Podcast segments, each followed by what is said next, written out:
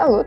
Mă numesc Anastasia și vă invit la o nouă ediție a podcastului Tech Women Talk. Astăzi, în calitate de oaspete, o avem pe Cristina, o domnișoară care în cei câțiva ani de carieră a reușit să realizeze impresionant de mult.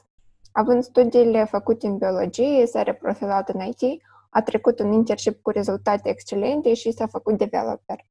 În scurt timp, Cristina a devenit technical lead la compania Aspira Software, și acum efectuează guvernare tehnică la o echipă de 15 colegi.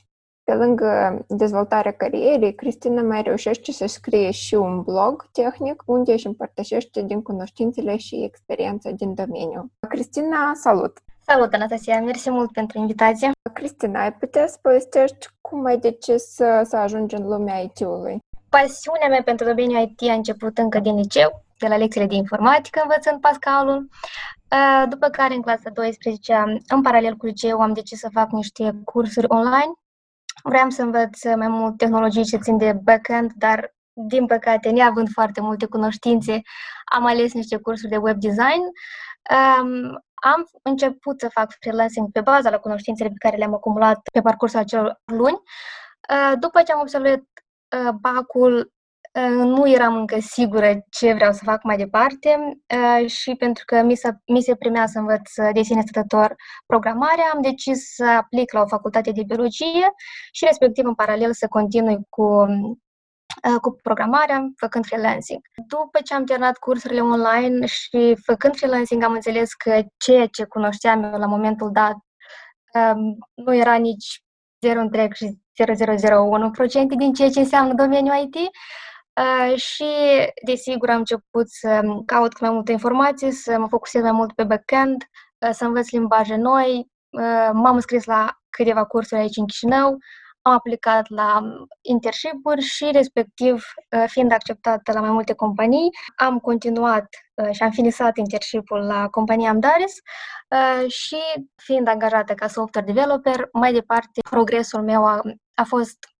destul de natural. Am continuat să învăț uh, cât mai multe tehnologii, să mă aprofundez în domeniile care îmi erau interesante și deja mai departe să evoluez ca programator. Cum uh, găseai prioritățile? Adică cum decideai în ce direcție să mergi, uh, um, ce tehnologii să studiezi? Inițial um, am învățat unele tehnologii, de exemplu Java, pentru că se cerea de compania care organiza internship-ul.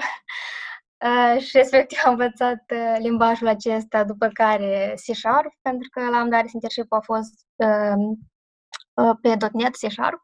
Uh, iar după asta, deja aprofundându-mă mai mult în domeniul .NET, uh, am continuat cu tehnologiile legate de acest domeniu.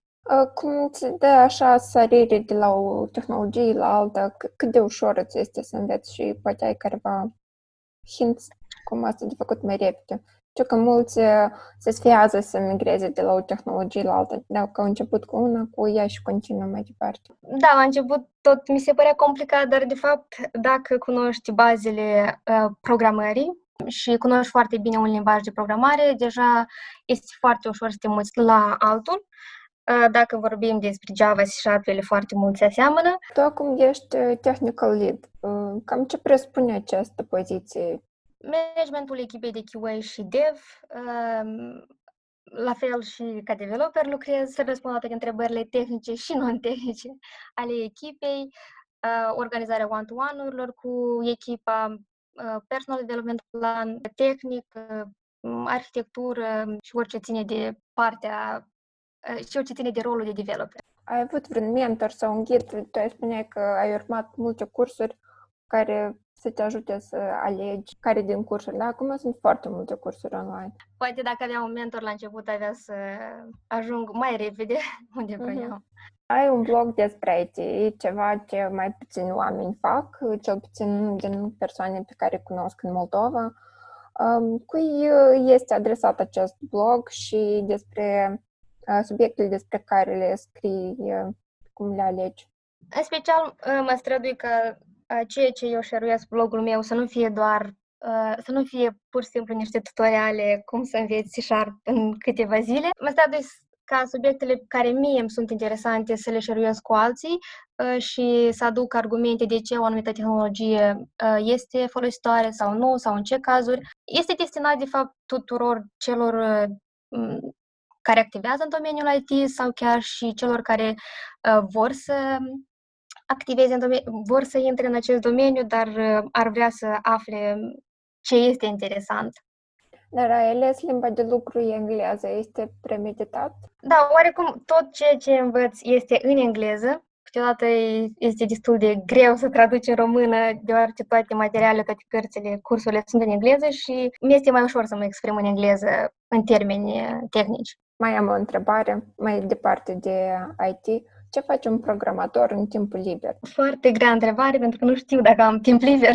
timpul liber, la fel, citesc sau uh, diferite cursuri pe Coursera, Udemy și mai departe, sau citesc alte bloguri sau sport.